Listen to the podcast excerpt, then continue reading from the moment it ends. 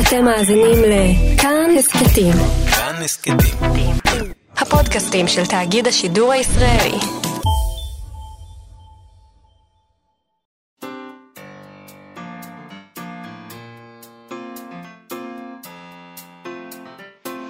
מה שכרוך עם יובל אביבי ומה יעשה לה. שלום, צהריים טובים, אנחנו מה שכרוך, מגזין הספרות היומי שלכם בכאן תרבות, תוכנית ראשונה שלנו לשבוע זה. אפשר להאזין לנו ב-104.9 או ב-105.3 FM או באתר או באפליקציה, ואנחנו מאוד שמחים שהצטרפתם אלינו הבוקר, אה, צהריים כבר בעצם. אה, איתנו באולפן היום איתי סופרין ושרון לרנר שעושים איתנו את התוכנית, שלום גם לכם ושלום יובל. שלום מאיה. בחודש הבא נציין שנה למותו של עמוס עוז, ובאוניברסיטת בן גוריון בנגב יקיימו כבר השבוע ערב לזכרו. אה, ערב שיכלול הקרנת בכורה של קטעים מתוך uh, סרט על עמוס עוז, סרט שעשה יאיר קידר במסגרת סדרת העבריים שלו. הרצאה של פרופסור יגאל שוורץ והקראה של קטעים מתוך הרומן סיפור על אהבה וחושך, שיקראו אנשי ספרות ומכרים שלו, זה חיים באר, שמעון עדף, שירה חדד, ניסן בן חמו, ראש עיריית ערד, ועוד. אנחנו נדבר היום עם פרופסור חיים וייס, ראש המחלקה לספרות עברית באוניברסיטת בן גוריון, על הערב הזה, על עמוס עוז, על מידת ההשפעה שהייתה לעוז, על המחלקה לספרות באוניברסיטת בן גוריון, שבה עמוס עוז גם היה מורה, כן, לימד שם. לימד שם הרבה שנים. נדבר גם עם uh, אורל סיגל, שעכשיו יצא לאור הספר השני שלה, בוי, בהוצאת uh, כנרת uh, זמורה. Uh, זה ספר שיש בו שלוש נובלות, שבהן שום דבר אינו כמו שהוא נראה. תמיד יש איזה סוד שם, והוא מחכה להתפרץ. למשל אצל uh, שרה, אלמנה בת 63 שחיה במושב בבקעת הירדן, שחיה בבדידות, עוצרת בתוכה סוד שמאיים לחסל לא רק אותה, אלא את הבת שלה, uh, שהוקרבה בעצם על מזבח הסוד. ויש שם איזה ניסיון לעצור את ההתגלגלות הזאת, את הירושה של הסוד. Uh, האם תקריב שרה גם את הדור השלישי על, ה, על הדבר, על המזבח הסוד הזה, או תשים לזה קץ. אה, נדבר עם אה, אורלי סיגל על נשים שמקריבות את הילדים שלהן. ומצד שני על נשים שעושות הכל כדי שיהיו להם ילדים. כן. אה, כי יש שם גם סיפור, אפרופו ההבחנה שלך בשבוע שעבר, שיש עכשיו המון אה, כתיבה על אה, הריון, פוריות וזה, וואו, איזה חיוך יש לך עכשיו. אני שמח שאת אמרת את זה, כי... אני קראתי את הספר הזה ואמרתי, או, הנה, הנה אני עוד. עוד דוגמה, אני שוב צודק. אז הנה, אז הצטרף פה לא, ספר. לא רציתי לדחוף אני, בכוח. אני, אתה יודע, אני לא אה, מייפה את המציאות. הצטרף פה ספר שמתאים לתיאוריה שלך. לגמרי. אז הנה, אני לגמרי. אומרת, בבקשה. אז נדבר גם על הנושא הזה, אה, אבל נתחיל במשהו אחר. כן. אה, עיסוק מפתיע בפוליטיקה הישראלית התרחש בספר הבא של קולו מקן, שהוא זוכה פרס הספר הלאומי. ה-National Book Award על ספרו הסתובב לעולם הגדול. Uh, בעברית הספר הזה ראה אור בהוצאת העם עובד, ואני מאוד מאוד מאוד אהבתי אותו. כן. חשבתי, הוא פשוט סופר גדול. והספר הבא שלו, כך הסתבר לנו, שיצא בפברואר, uh, ייקרא הפיירוגון, נכון? אמרתי את זה נכון? הפיירוגון. זה בגימטריה, אני, זהו, זה אני לא יודע. בגיאומטריה משמעות... גיאומטריה. עד כדי כך, הבנתי אינה בדיוק, מגעת, לא שאפילו בגימטריה, גיאומטריה. בגיאומטריה, uh, המשמעות, ה- המילה הזאת היא צורה בעלת אינסוף צלעות, שלמרות אינסופיותן, הן ניתנות לספירה. שמישהו מהמאזינים, בבקשה, יסביר לי את זה. איך זה יכול להיות? זה אם כמו- זה אינסוף, אז איך אפשר לספור את זה? זה כמו כשלמדתי לוגיקה בעוונותיי באוניברסיטה, אז למדנו שיש כמה סוגים של אינסוף. כלומר, יש אינסוף, ואז יש אינסוף יותר גדול ממנו. אז את האינסוף הקטן יותר מהאינסוף העוד יותר גדול אפשר לספור בעצם. את כל. האינסופים אפשר לספור, אה, חוץ מזה אוקיי. שהם אינסופיים. הבנתי, יפה. הבנתי את זה לגמרי. תודה על ההסבר. יש אינסוף אינסופים באינסוף גדלים. הספר הזה אה, מבוסס על אה, אנשים אמיתיים. כן. אה, הוא מבוסס על אה, שני, שני אנשים, אחד קוראים לו רמי אלחנן, והשני בסם ארמין. שניהם אבות שכולים משני צידי הסכסוך הישראלי-פלסטיני. אה, והרומן מתרחש לאורך יום אחד בשנת 2016, יום הולדתו ה-67 של אה, רמי אלחנן. בסם אה, צעיר, בסם ארמין צעיר מאלחנן ב-19 שנים, בעלילת הספר הוא בן 48. אה, שני אנשים מוכרים, כן. ל... מוכרים לנו. זה יפה, בדרך כלל יש מדרש שמות בספרים, וכאן יש מדרש מספרים. כן. אה, בתו של רמי אלחנן סמדר נהרגה בגיל 13 ב-1997 בפיגוע אה, במדרחוב אה, בן יהודה בירושלים. אה, בתו של בסם ארמין, אביר, אה, נהרגה ב-2007, בגיל 10, מירי של שוטרי מג"ב בכפר המגורים שלהם. אה, בסם ארמין כבר בגיל 17 נכלא בשל פעילותו להתנגד... במסגרת ההתנגדות הפלסטינית. בכלא הוא נחשף לתורתו של אה, מהטמה גנדי. מהטמה גנדי, מהטמה כן. גנדי. אה, ולדרך הסובלנות ואי-אלימות שלו, ולאחר שיצא מהכלא ייסד את לוחמים לשלום. גם אחרי ש... זה היה לפני שבתו נהרגה, וגם אחרי שהיא נהרגה הוא ממשיך בפעילותו בארגון זה, ואלחנן, אה, אה, רמי אלחנן פעיל בפורום המשפחות השכולות. הסיפור שלהם, אגב, כבר שימש בסיס לסרט תיעודי מ-2012, שכתב יוסי ארצי ובימה שי חרמון, סרט בשם אה, בעין הסערה. נכון. הספר הזה כולל אלף ואחד פרגמנטים קצרים, כולל ציטוטים של רמי אלחנן ובסם ארמין, וגם מידע על ציפורים, על ייצור כדורי רובה, כל מיני עניינים. אני, אה, נזכיר שקולו מכאן הוא סופר ממוצא אירי שחי בארצות הברית. כמו שאמרתי, הוא כתב את הסתובב לעולם הגדול, את לחצות אוקיינוס, מכתבים אל סופר צעיר ועוד. הוא סופר מאוד אה, רציני, לא יודעת איך הוא הגיע ל- לנושא הזה. לנושא הזה, אבל מעניין. אנחנו דיברנו פה בעצם על אה, מכתבים לסופר צעיר, נכון? כן. אני זוכר שלא התלהבנו כל כך. לא, מהספר הזה לא התלהבנו. הוא עדיין אה, סופר גדול, לא, למרות שלא ברור, התלהבנו. זה ספר אחר, זה משהו אחר. אה, אולי אה, בפרוזה הוא יותר טוב מאשר בספרי עצות. יכול להיות אבל שהוא הגיע לנושא הזה דרך, דרך הפעילות שלו בתחום הזה של אמפתיה נקרא לזה. יכול להיות שהנושא של הספר שלו, שבמרכזו באמת שני אנשים שמסרבים לתת לאלימות שהופעלה נגדם להשפיע על האמפתיה שהם חשים לאחר, נובע גם מהפילוסופיה האישית שלו, של מקאן, שהוא דובר נלהב בזכות משהו שנקרא אמפתיה רדיקלית, שזה משהו שאני לא הכרתי עד, ש... עד שהגענו לאייטם הזה. הוא סייע להקים ארגון בינלאומי שמאפשר לילדים שחוו טראומות אלימות לשתף את סיפוריהם, והוא בעצמו הותקף בניו הייבן ב-2014 ברחוב. לפי הדיווח בניו יורק טיימס על האירוע הזה, הוא סבל מעצם לחי שבורה, משלוש שיניים שבורות ושני פנסים בעיניים. ולמרות זאת הוא אמר אז שהאירוע לא גרם לו להתפכח מהעניין הזה. הוא היה אז בדרך להרצאה על הארגון הזה ועל אמפתיה רדיקלית. הוא ניסה לעזור אה, למישהי ברחוב, ומי שהיה עם המישהי הזאת אה, הרביץ לו. Hmm. זאת אומרת, ואז הוא אמר, אה, הוא אמר אה, אה, שהאירוע הזה לא גרם לו להתפכח מהעניין הזה של האמפתיה הרדיקלית, הוא לא מוכן להפסיק. אה, זה דווקא גרם לו, לפי מה שהוא אמר, לחשוב על האמפתיה שהפגינו העוברים והשבים ברחוב, שסייעו לו. עם זאת, הוא גם אמר, אני לא הולך להגיד שאני מתכוון לאהוב את האויב שלי, אני כועס על זה, יש דברים מסביב שהם רשע טהור, שאין לי בהכרח אמפתיה אליו. הדבר שצריך לעניין אותנו, לפי דעתי, זה העובדה שכל מכאן הוא סופר גדול, ולכן אני חייבת לומר שאני מאוד מתעניינת בספר הזה, למרות שאתה יודע, ישראלים לא רוצים כבר לקרוא אה, כלום על הנושא הזה של הכיבוש והסכסוך וכל הדבר הזה, ואני לא שונה מזה. זאת אומרת, בהתחלה כשאתה רואה את זה, אתה אומר, טוב. אנחנו ישר מעקמים את האף, פעם, אין לנו נו. כוח לזה, אנחנו כבר מכירים את הנושא הזה, שאחרים יקראו. אתה יודע, אנחנו כבר מכירים. אבל uh, מעניין אותי מאוד uh, מה הוא עשה עם החומרים האלה, ואני חייבת לומר שאני אתמול, uh, זה גרם לי אתמול uh, לחפש ביוטיוב את שני האנשים האלה, את עמי אלחנן ובסם ארמין, והקשבתי להרצאה של, שהם נתנו בתיכון כן. לפני כמה שנים. Uh, שניהם uh, בתיכון בירושלים, וזה היה מאוד מעניין. שני אנשים מאוד מעניינים. כן. אני חושב שספציפית, לא רק שהנושאים האלה אה, פחות מעניינים את הישראלים, גם מאוד מאוד מפריע לנו כשאחרים כותבים עליו. זאת אומרת, מילא שישראלי יכתוב על הסכסוך, אבל שאירי אה, מניו יורק, לי זה לא מפריע. לך אולי אם לא. מישהו יכול לכתוב, זה מישהו מבחוץ אולי. לא, אני חושב שמה שמצייר אותי זה החשש שזה לא יתורגם. למה? כי, כי אני חושב שהוצאות אה, יודעות שישראלים נוטים להתרחק אה, מספרים שכתבו אנשים מבחוץ על הסכסוך שלנו, ואז הם יגידו, אה, זה לא יעניין את בעם הישראלים. עובד זה לא ככה. לא ככה?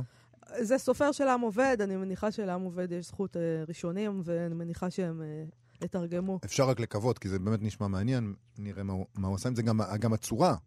אלף ואחד פרגמנטים ככה, שזה נועד כזה, לפי מה שהבנתי, ל- לתת איזו תחושה של הצורה הזאת, האינסופית שניתנת לספירה. Mm.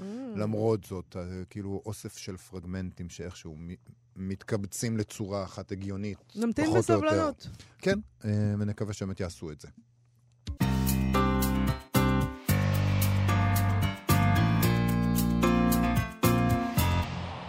מה שכרוך, כאן תרבות, חזרנו. אה, בסוף החודש הבא יצוין יום השנה למותו של עמוס עוז. אה, בקרוב יצא לאקרנים סרט של יאיר קידר על עוז, אה, שיצר אותו במסגרת סדרת העברים שלו. הצצה ראשונה לסרט, לסרט הזה תינתן למי שיגיע ביום שלישי השבוע לאוניברסיטת בן גוריון שבנגב, שבה עמוס עוז לימד במשך שנים ארוכות.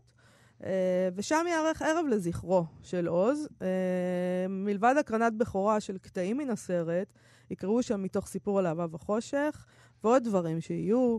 Uh, שלום לפרופסור חיים וייס, ראש המחלקה לספרות עברית באוניברסיטת בן גוריון בנגב. שלום רב.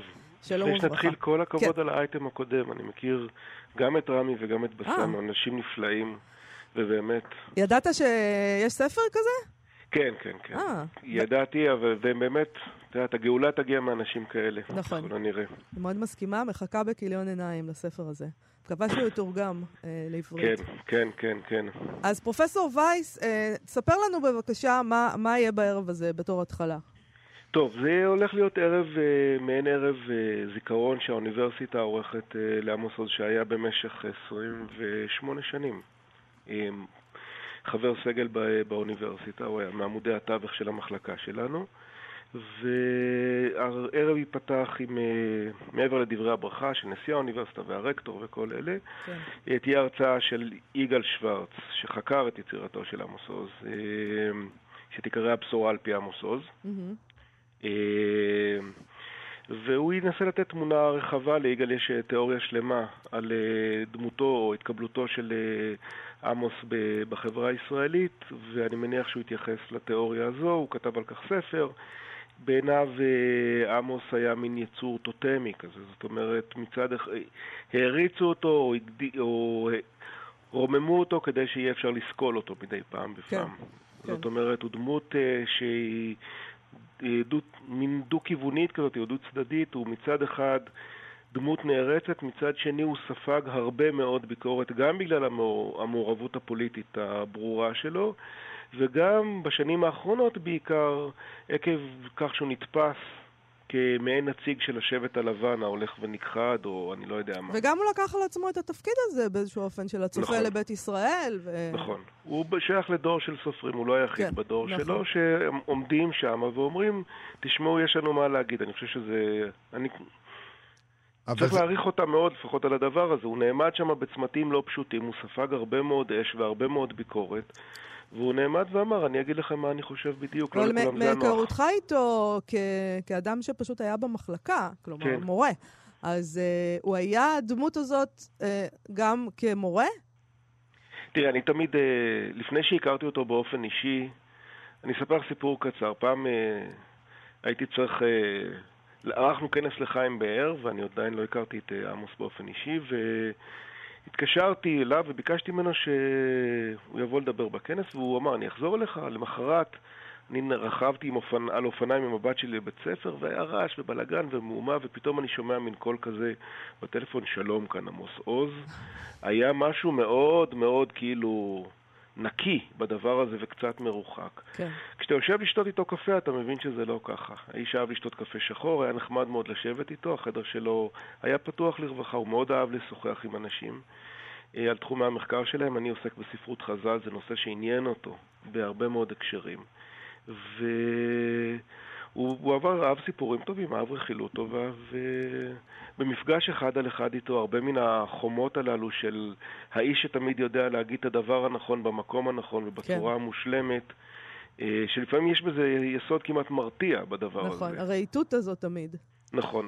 לכן גם אהבתי למשל את הספר האחרון של שירה חדד, הרעיונות איתו. כן, שהיא הצליחה לסדוק את זה. נכון, נכון. אבל הוא גם- לקחת אבל הוא כן, גם אהב את זה, הוא אהב את הדמות הזאת. זאת אומרת, צריך להגיד את זה. הוא אהב, אה. הוא את הפאסון הזה, הוא אהב את היחס אליו, ואני מניח שבמידה מסוימת, גם את, ה... את הניסיון הזה למרוד בו, זה, זה, אפשר להניח שזה גם כן היה משהו שמצא חן בעיניו, כי הרי במי מורדים? מורדים לא, באבא. זה לא נראה לי שאתה צודק. לא? לא חושבת שזה מצא חן בעיניו. אני, יש- אני לא יודע, אני חושב ש... תראו, אני לא, אני לא יודע, אתה יודע, כל אחד אה, מתבונן עליו והוא... כמובן זה מעיד על כוחו. העובדה שמורדים דווקא בו. הוא, הוא לא חשש מכוחו, בוא, אני חושב ככה. זאת אומרת, הוא גם היה מודע למשל אה, המראה שלו, והעובדה שהוא נוכח הרבה מאוד, ב- הוא עצמו, מופיע על הכריכות של ספרים שלו, בייחוד כן. בספרים המתורגמים. זאת אומרת, נגיד הקשר בין מראה, יופיו של עמוס עוז, אה, או המראה הישראלי הזה שיש לו, שהוא מראה מתעתע כמובן, כי הסיפור שלו הוא לא בדיוק קורלטיבי, כאילו לדמות שבראו סביבו. כן. אבל uh, אני חושב שהוא, היה, לו, היה אצלו עניין מאוד עמוק של שליטה. שליטה בסיפורים, שליטה בטקסטים ושליטה במה הוא אומר. אני לא חושב שהוא רצה שיראו אותו במרחב הציבורי במין נעלי בית מרופטות. יש סופרים שאוהבים את זה, אני לא חושב שהוא אוהב את זה. מה עוד יהיה בערב הזה? מעניין מאוד הסרט הזה, זה מסקרן מאוד. הסרט מסקרן, מסקרן אותי, מסקרן אתכם, לא ראיתי דבר לא ראית? וחצי דבר, אוקיי. יש מעטה של סודיות, זה ממש אירוע סודי לחלוטין, יאיר מסרב, אה, בצדק גמור מבחינתו, ככה יוצרים באז, כאילו. ככה יוצרים, ככה, ככה לימדו אותי, אני עובד עכשיו עם אנשי שיווק, הסבירו לי, ככה זה עובד. אז, אה, אז כן, אנחנו נראה. זה לא כל הסרט כולו, א', כי אין לנו זמן, והסרט עוד בשלבי עריכה, הסרט המלא, אבל תהיה חצי שעה של הקרנה. אה, זה לא כן- מעט, זה לא לא מעט, זה בערך. חצי בטח ממה שאוהב. אבל זה. סרט שהוא התחיל לעשות לפני שעמוס עוז נפטר, או אחרי? הוא התחיל לעבוד עליו מיד אחרי פטירתו לדעתי, ו... אבל אותו צריך לשאול מהר. אותו, אני לא בטוח עד הסוף במה שאני אומר לכם כרגע. התקשורת שלנו איתו, אה, של המחלקה ושל מכון הקשרים, הייתה לאחר פטירתו של עמוס עוז. אה, ואני מאוד סקרן, אני חייב להגיד, מאוד מאוד סקרן. תבואו, אתם מוזמנים, נראה. האירוע הזה פתוח לקהל הרחב, או שהוא... פתוח ל- לגמרי, כל החפץ כל- לבוא שיבוא. כל מי שרוצה הצצה לעניין כל. מי שרוצה, אין כרטיסים ואין יום אה, שלישי. קופות, ויום שלישי בארבע. ולאחר מכן תיערך מה שבעינינו זו המחווה האולטימטיבית של אה, חוקרי ספרות לסופר, וזה שאנחנו נעלה ונקרא קטעים, אחד אחרי השני, ברצף, קטעים מתוך אה, הרומן הגדול שלו, סיפור על אהבה וחושך. כל אחד בחר בעצמו, או שהיה מין עוצרות לא, כזאת? אנחנו בחרנו כי אנחנו לא רצינו שזה יהיה פלואידי מדי, או...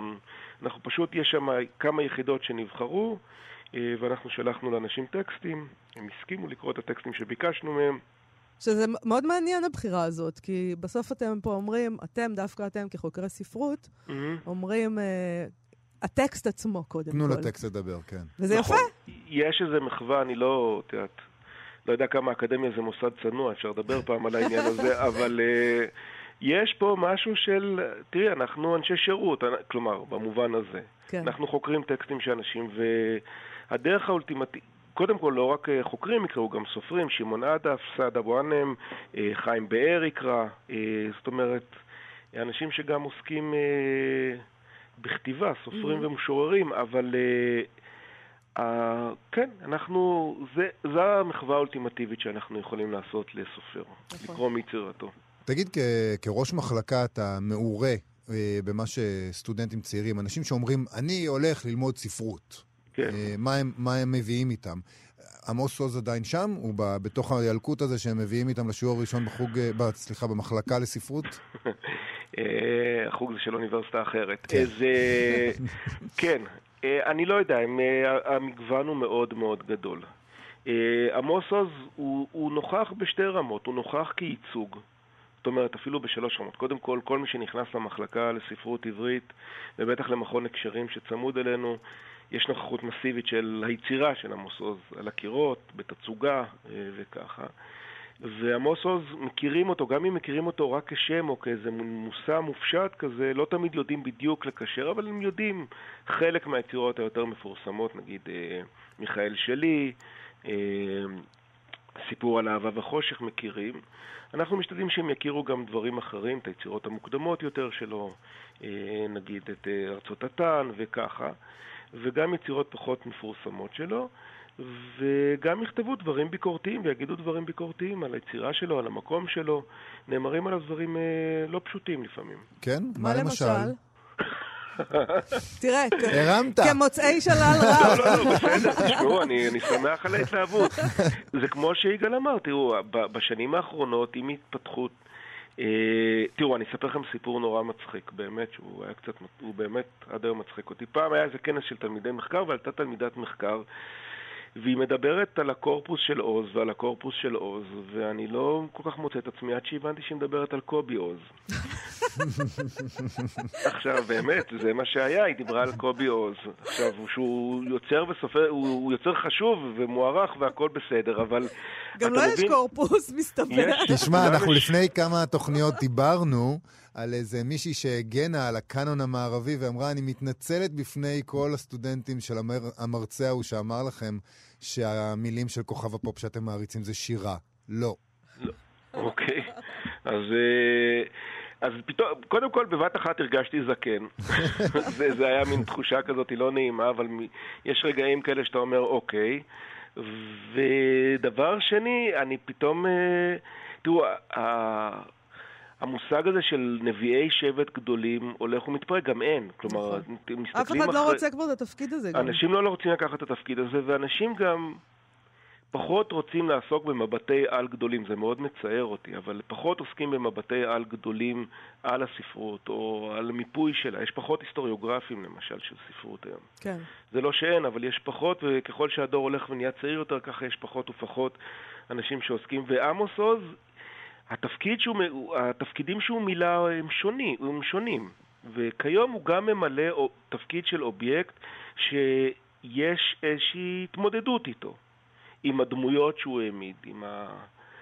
כאילו הצלחתו, כישלונו, התפרקותו של מושא הכתיבה שלו, שזה מין גבר לבן כזה. כן. אה, הצבר. כן, עמוס עוז לא דיבר עליו בהערצה גדולה על הדמות הזאת, הוא היה מאוד ביקורתי כלפי הדמות הזאת, כבר מארצות התן. נכון. מזכיר לכם את אה, מנזר השתקנים ואת דרך הרוח, שם הוא בחור בן 20 ומשהו הולך ומפרק את הקיבוץ לגורמי גורמים, ואת אתוס הלוחם וכל מיני דברים כאלה. אבל עדיין זה האובייקט שהוא, שהוא, שהוא מונח לפניו בדרך כלל. מה עם אה, קורס שיסכם את יצירתו ויציג בפני ה... זה, זה הרי הדבר שתמיד, אה, נגיד, יוצרים מייחלים לו, זה ככה, כמו שעושים מין קורסים כזה על יצירת עגנון, קורס על אה, יצירת ברנר, שהולכים לכל האורך, לאורך סמסטר או אפילו שנה. יש דבר כזה בתוכנית? תראה, בשנה האחרונה של עמוס עוז הוא לימד קורס על עצמו כבר. באמת? כן, הוא לימד את אותו הים. אבל, אה, אבל הוא חושב, הוא, אה, הייתה לו איזו טענה משועשעת שהוא לא חושב שהוא כתב את זה, אלא מישהו אחר. אבל... אה, יש בזה משהו. נכון, אבל... לא, הוא ידע, הייתה לו איזה מין אירוניה עצמית בדברים האלה. אבל הוא היה איש מקסים, באמת. אני אומר את זה בלי שמץ של זה. ו... צריך לחכות, לדברים, הדברים האלה צריכים קצת לשקוע, אנשים צריכים uh, להתחיל לעסוק, צריך להיווצר איזשהו מרחק, וצריך כן. uh, זה, ואני מניח שהקורס הזה יגיע בז- מתישהו בקרוב. אוקיי, אז פרופסור חיים. וייס, יום שלישי בארבע, נכון? באוניברסיטת בן כן, כן, גוריון. כולם, כולם מוזמנים, בואו בהמוניכם. תודה רבה תודה לך רבה. שדיברת איתנו. אחלה, להתראות. ביי. ביי.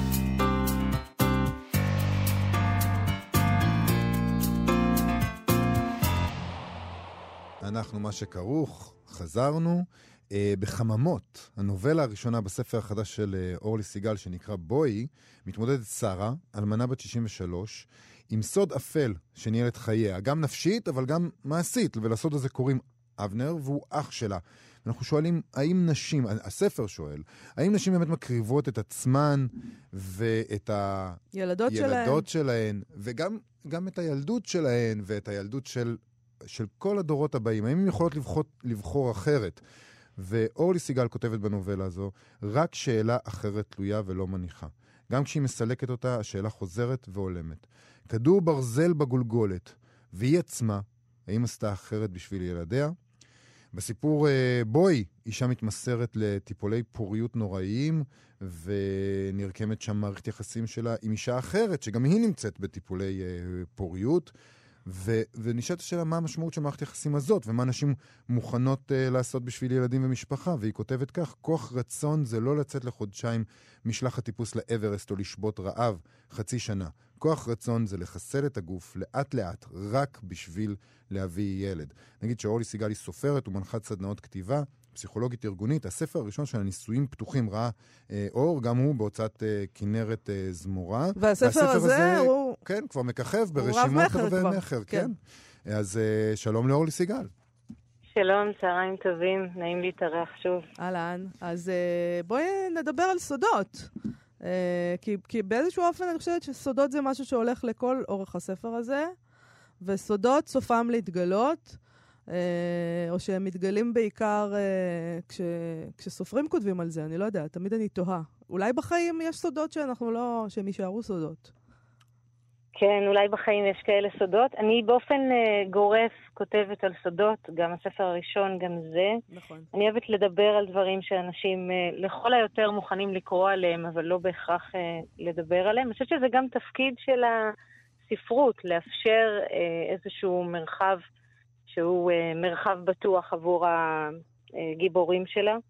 Um, בתוך זה, הסודות הם קצת כמו אקורדיון שנפתח, בהתחלה קצת מפזרת כמה רמזים בתוכו. בסוף הפריסה של הסוד כולו לאורך כל אחת מהעלילות, שהן אגב קשורות זו בזו על ידי דמות שהעברתי מנובלה אחת לשנייה, מהשנייה לשלישית, אבל הן בעצם שלושתם גם יחד, אה, הם השלבים של ההורות, בשלב שאנחנו עוד אה, רוצים אה, להיות הורים, וכמו שאמרת בתחילת התוכנית, מוכנות גם לסכן את עצמנו בדרך. אה, יש נתונים אה, מאוד אה, פסימיים לגבי גם ההצלחה של התחום הזה, אבל גם לכמה נשים, כמה נשים נזקקות לעזרה והתערבות רפואית בדרך ללהגשים את החלום להיות אימא. כן. דרך ההורות הצעירה, שזה באמת השף הצעיר בנובלה האחרונה, אב לילד קטן, שמגלה איזשהו, איזושהי תגלית דרמטית על העבר שלו בפריז בתקופת הלימודים. אה, וכלה בשרה, שתיארת אותה כל כך יפה, יובל, האלמנה שמנסה לשקם את היחסים עם הבת ובעצם להיחלץ מהדטרמיניזם של הסוד. אבל האזור הזה של, ה, של הגוף וכל האישה הוא מאוד משמעותי אה, בתוך הטקסט הזה ובכלל גם החוצה, אני חושבת, אה, בזירה החברתית, הפוליטית, כי בעצם אישה כבר בתוך תהליך הטיפולים חווה איזושהי אזהרה עם הגוף שלה. כן. Uh, אני חושבת שזה גם לא פייר שנזרוק את הכל רק על אנשים, בסופו של דבר. uh, גם, גם המערכת היא חלק מזה, גם הרופאים הם חלק מזה, זאת אומרת, כולנו קצת קורבנות של הדבר הזה, אבל זה מתחיל uh, בעצם בזריקות ובהורמונים, ובאמת במסע הכל כך מורכב הזה, וזה ממשיך דרך... למשל התהליכים אה, או הפרוצדורות הרפואיות שבהם אה, אישה מוצאת את עצמה... אני חייבת להיות מאוד גרפית פה, כי רק כשאנחנו גרפיים אנחנו מצליחים באמת לתפוס את ה... כן, גם הספר, תהיי גרפי, הספר כן. גרפי בקטע הזה. הספר מאוד גרפי, כן. אז יש, יש למשל את, את האישה ששוכבת על, הגיבורה שלי למשל, שוכבת על על השולחן שם בחדר הניתוח, אה, פסוקת רגליים, כשחלונית המעבדה ממול, אה, שם מוציאים את העוברים אה, מהשאיבה כמובן. וככה היא בעצם, אני חושבת שגם באופן סימבולי, הגוף כאן הוא גם כחפץ, אבל הוא מוצג לרעבה. אני לא בטוחה שהצופים באמת בתוך הסיטואציה הזאת באמת רוצים לצפות, אבל אני חושבת שמאוד מאוד חשוב להתייחס לרגעים האלה, כולל הגיבורה שעוברת בשורת הבטנים המלאות, כן. אה, והיא עם, ה, עם הרחם הריק בהיריון בסיכון, שזה גם עוד תחנה בדרך, ובעצם אולי, יחד. זה אולי משהו מרכזי בעצם, בהבדל שאני חשתי, תקני אותי אם אני טועה, בין הספר הזה לספר הראשון. הרבה יותר פסימי, הרבה יותר מלנכולי, אין אה, תחושה ש, של השלמה ושל אה, מציאת פתרון. למה? למשל הסיפור הראשון הוא סיפור מאוד אני, אופטימי אני בסופו מרגישה... של דבר. מה, אה, כן. כן זה, אני, זה אני קורים דברים נוראים, ובסוף... קורים דברים נוראים, ובסוף איכשהו מצליחים... יש גאולה. אין גאולה. בטח שיש. אני לא הרגשתי. היא מצליחה לגייס כוח, אני לא רוצה פשוט לעשות ספוילר, לכן אני מדברת לא, אבל... מסביב, אבל היא מצליחה לגייס כוח, שרה, כדי להגיד לאח שלה ללכת קיבינימט, סליחה על הביטוי, כן. ולהציל את הנכדים. אני מרגישה את מה ששניכם אומרים. Okay. אני אוקיי. מרגישה את מה ששניכם. מצד אחד אני מרגישה שהדמות עושה דרך מאוד ארוכה, שבסופה כמובן עם ה... העצמה, היא מצליחה אה, שלא לתת לדטרמיניזם בעצם, אנחנו מדברים על סודות מונחים כאלה, אז באמת כן. לא להשתלט על העתיד. אבל, יחד עם זאת, אני חושבת שיובל צודק בזה שהפצעים והצלקות וגם המשמעות החברתית שלהם יישארו שם לתמיד. ועובדה שבאמת הגיבורה אפילו אגורופוביה, שממנה היא סובלת. זאת אומרת, גם הגיבורה נמצאת באיזשהו חלל. אגורופוביה, אגב, אני, אני מניחה שכולנו יודעים, כן? אבל שמדברת על החשש ממקומות או פתוחים כן. או מאוד צפופים. היא מחלה, אגב, שנפוצה פי שניים, אנחנו יודעים, אצל נשים. Mm. גם השכיחות הזאת הכפולה אצל נשים היא, היא מידע שוב, אני כל הזמן מדברת על הגוף פנימה והחוצה ממנו, קשה לי לא לדבר על הגוף, הכתיבה שלי היא דרך הגוף, הגוף בשבילי הוא, הוא בעצם, הוא הדיו, הוא הכלי, הוא המקלדת. אמ, וכאן גם בן הזוג שלה, שבהמשך כמובן היא מאבדת אותו אה, כשהוא חולה בסרטן, אבל, אבל בן הזוג שלה, גם הוא, הוא אה, מתלונן שהיא לא מספיק בבית בהתחלה, כן. שהיא לא נוכחת, עד שבסוף היא באמת הופכת להיות אה, אגורפובית, כשהיא לא מוכנה לצאת מהבית. אבל אני רוצה לשאול, לעשות איזה קשר בין הנובלה הראשונה לשנייה. להפוך אותם רגע ולהגיד, בשנייה היא, היא, היא מנסה, ל, היא עושה את כל הטיפולי פוריות הנוראים והאיומים האלה. אוקיי? אז זה מה שנשים מוכנים, מוכנות לעשות, ואת כותבת איך הן מוכנות להרוס את הגוף שלהן, להחריב אותו בשביל לעשות ילדים.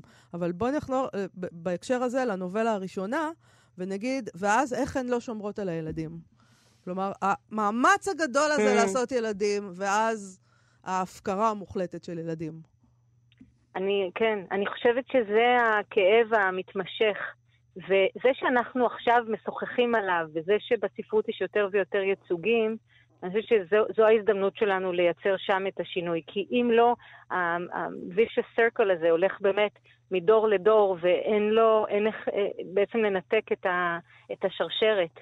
אמ, אני חושבת שבסופו של דבר, את יודעת, זה מבוסס הרי גם על הסיפור שלנו, כן? שאני מדברת עליו בגלוי מתוך הרצון שנשים יוכלו לדבר עליו בגלוי, אה, בלי חשש, בלי בושה, בלי אשמה. אה, ובתוכו אני חושבת שהדרך אה, לנתק את ה... חלילה הבאנו ילדים ולא הצלחנו להגן עליהם, כן. היא בדיוק דרך השיח, דרך הלגיטימציה לשיח. שמצליח לשבור קודם כל את הדטרמיניזם של הקורבנות, שהוא מאוד משמעותי בתוך הטקסט, ואני כן אומרת שאפשר לקרוא לזה ריאליזם אה, אופטימי, כי אה, הם כן נגמרים עם תקווה, כל, אחד מה, כל אחת מהנובלות. אה, ויש גם דמות שעוברת ביניהן, אגב, לא השארתי אותן אה, בודדות, mm-hmm. אבל, אבל כן יש שם נימה של תקווה, והיא מחברת אותנו בחזרה לרצון להגן על הילדים. בכל זאת האלמנה כן עושה את התהליך נכון. הזה. והיא כן מגנה עליה וכן מצליחה בעצם אה, לשנות את, ה, את, פני ה, את פני העבר, לפחות אה, אם היא, מת, היא מסתכלת עליו אחורה במטרה לייצר אה, עתיד חדש. כן, אני חושבת שהיא מצליחה. טוב, אז נשאר, כמובן... אז נשאר בנימה אופטימית כזאתי. אה, אורלי סיגל, ספרך השני, בואי, אה, עכשיו יצא בכנרת זמורה. וכבר רב-מכר. כבר רב-מכר. איך זה יכול להיות? אורלי. לא, אנחנו דיברנו איתך אה, כשהוצאת את הספר הראשון שלך, ספר ביקורים, עכשיו זה הספר השני. אני מרגישה כן. שאנחנו כאן במעקב, אז רק לסיום... כן, האמת שהשלישי בדרך. אה. העורכת כבר קראה, כן. גם הוא מתעסק בסודות, כמובן, כמובן. אזור אוקיי, הנוחות שלי. אז יהיו לנו עוד סודות בהמשך. תודה רבה לך על השיחה הזאת. תודה, תודה. להתראות.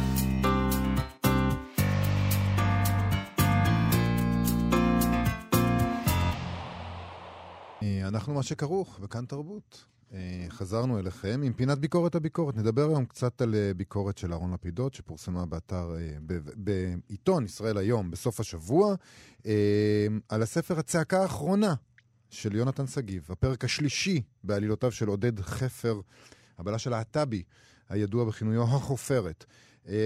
אני חייב להגיד שיש משהו קצת ארכאי באופן שבו הביקורת הזאת מתייחסת להומואיות בישראל. היחס הוא כאל טרנד, אופנה.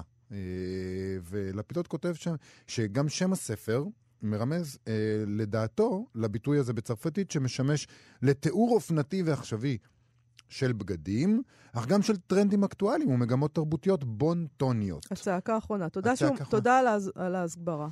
הוא ממשיך והוא כותב כך: העיסוק בקהילה הגאה, לפחות העיסוק התרבותי בה, הוא הדבר היום. הצעקה האחרונה. כרגיל אנחנו לא מעודכנים. אוקיי, אה, לפידות ממשיך ומשווה בין עודד חפר לג... לגיבור של מיכאיל לרמונטוב בספרו גיבור דורנו, פצ'ורין. אה, הוא כותב אה, שהוא רחוק משלמות, מרובה פגימות, מרוכז בעצמו, אך יש בו כנות ויושר ופגיעות ניכרת שמצליחים לחבב אותו על הקורא, כמו שפצ'ורין שימש ללרמונטוב כלי להענשת המצב החברתי ברוסיה הצארית לפני 150 שנה. כך מגלם חפר בתכונותיו, בהתנהגותו, במילותיו, קריסטליזציה של המצב החברתי הנוכחי. תמונת ראי נאמנה של החברה הישראלית בסוף העשור השני של המאה ה-21 על חמדנותה, שחיתויותיה, גיוונה ובעיותיה. לפי הביקורת, המעלה הגדולה של הספר, אף שהוא ספר בלשי, היא באמת לא בעלילה המותחת או בחקירה המתבצעת, אלא בבניית הדמות הזו. של עודד חפר, אה, כותב לפידות, שגיב עושה עבודה נהדרת בבניית דמותו של חפר. זה לא סתם גיבור של רומן, חפר הוא-הוא הרומן, בעדינות ובסבלנות, מפיח המחבר רוח חיים בדמות שיצר, ולקורא אין ברירה אלא להיסחף איתה, לסבול השפלות, לחטוף מדי פעם מכות, דמות תלת-ממדית, אנושית ואמינה, בעיניי, הוא כותב, זה ההישג העיקרי של שגיב, והישג מרשים מאוד. עם זאת, הוא מציין בסוף שראויה לציון העובדה שלמרות העיסוק הנרחב בנושא הלהט"בי, המחבר לא שוכח שזה גם מותחן, ואכן יש פה עלילת מתח כהלכתה, תעלומה ופתרון. כן, את זה הוא כותב, דרך אגב, מיד אחרי הבהרה נוספת על העיסוק בלהט"ב כאופנה, כאופנתי. הוא כותב כך: בשורה התחתונה, הצעקה האחרונה הוא רומן של כאן ועכשיו. רומן נכון ברוח התקופה, המתאר את החברה הישראלית מן השוליים הגאים שלה, אבל אין ספק שהשוליים הללו מתקרבים מאוד להיות המיינסטרים שלה. עכשיו, זו ביקורת חיובית, כן? מאוד, כן. Uh, ביקורת שאוהבת uh, uh, את הספר, וזה נכון באמת ש, שעודד חפר, אני אקרא את הספר בסוף שבוע, ספר כיפי מאוד ומותח. עודד חפר הוא דמות מאוד הוא דמות, הוא דמות מעולה, חמודה. הוא דמות כן. מעולה, היא בנויה כמו שצריך. נכון. והוא מתייחס לביקורת הזאת אה, גם כן. היכולת לעשות אה, מעברים מלשון נקבה ללשון זכר, מלשון גבוהה לסלנג, זה באמת בונה דמות מאוד מאוד, אה, מאוד אה, עגולה. אבל אני חושב שלמרות שהביקורת הזאת חיובית, יש לדעתי ממש פספוס בביקורת של המיקום של מה שיונתן שגיב עושה בתוך החברה הישראלית בכלל, ובקהילה הלהט"בית בפרט. כי זו ביקורת שהיא קצת חיבוק דוב, והיא מעידה ככה על ההתנהלות הנבוכה הזאת והמגושמת מול הלהט"ביות, גם בקרב אלה שנחושים לקבל את הלהט"בים ולהגיד, לא להפלות אותם, ולהגיד, ברור, כולנו, אנחנו חברה מודרנית וליברלית ואנחנו כבר לא אה, מפלים, אבל בכל זאת, זה אופנה. הנטייה המינית. זה אופנה, זה טרנד.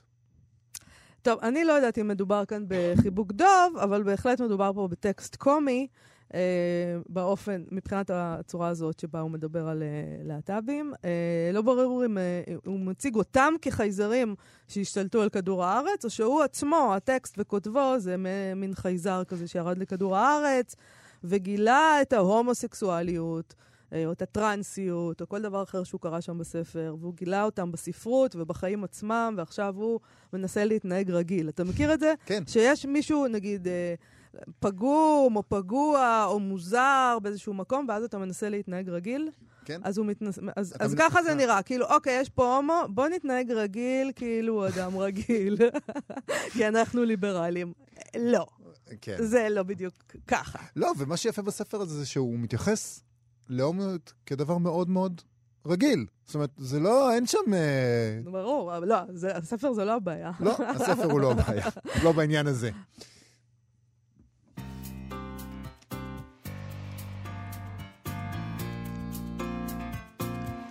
לסיום, פינת גנזים, היום נקרא מתוך טקסט של זאב ז'בוטינסקי, שפורסם בדואר היום ב-1931, ובו עושה ז'בוטינסקי שימוש במיני סופרים וכותבים כדי להסביר מה ההבדל בין טיפש סתם לטיפש פעיל. ומי עדיף מבין שני הסוגים? אה, ומבחינה זו, מה ההבדל בין אומות העולם לבין האומה העברית שמנסה, למרות הכל, לקומם עצמה בארץ ישראל? יובל, כן, אז הוא בבקשה. מס- אני אקריא. לא, זה מאוד, אני חייב להגיד לך שהפעם אני איתך בעניין הזה שקשה מאוד לקרוא. זה, כן, כן, זה אותיות. פונטים. גם קשה. כשאני מגדיל את זה למקסימום על המסך, זה קשה מאוד לקרוא, אז סליחה מראש על הטעויות. אה, אז באמת הוא מפריד בין הטיפש סתם לטיפש הפעיל, והוא אומר, מנקודת ההשקפה של החינוך, מציע אני את הטיפוס הראשון, את הטיפש סתם. זהו בכלל אחת התופעות האנושיות הנעימות ביותר. אילו לא הייתי יהודי, אילו הייתי שייך לעם שיש בו, לפעמים, גם לא חכם, הייתי בוחר לי סביבה של ידידים רק מן הסוג הזה. מרגיש אני אל אלה מין קרבה נפשית. אם הזקנה הקופצת עליי הולך ונעשה ברור לעיני רוחי, שאותו הכוח הדוחף מישהו להיעשות לעסקן ציבור או לעיתונאי, זאת אומרת, לאיש הנותן עצות, אינו באמת אלא מחלה. קדחת של טיפשות פעילה, ושמצבו של בשר פש... אה, ודם, פשוט, מצבו הטבעי והקדמוני בנוסח אדם וחווה שבגן עדן, הוא להיות טיפש סתם. שותה צנוע ושקט, היושב לו בפינתו, וכשהוא נשאל מי אתה, הרי הוא עונה, טיפש בחסד האלוהים. אנחנו פה הטי- הטיפשים הפעילים, אגב. אנחנו, בטקסט. אני ואת, את לפי הטקסט שלו. עיתונאים, כן, עסקני ציבור. טיפשות פעילה. כן. כן. הוא, עכשיו, הוא משתמש, מה שנחמד בספר, בטקסט הזה, מעבר לזה שזה טקסט נהדר, הוא, הוא, הוא מתייחס לספרות גם. הוא כותב כך: הכשרת טיפשים כשהיא לעצמה אין בה שום חידוש. מזמן צוין דבר בספרות, שגם טיפש רשאי להיעשות לגורם חשוב בתוך החברה. אה, סרוונטס, הזקן, כבר השאיר לנו לתהילה שני שוטים.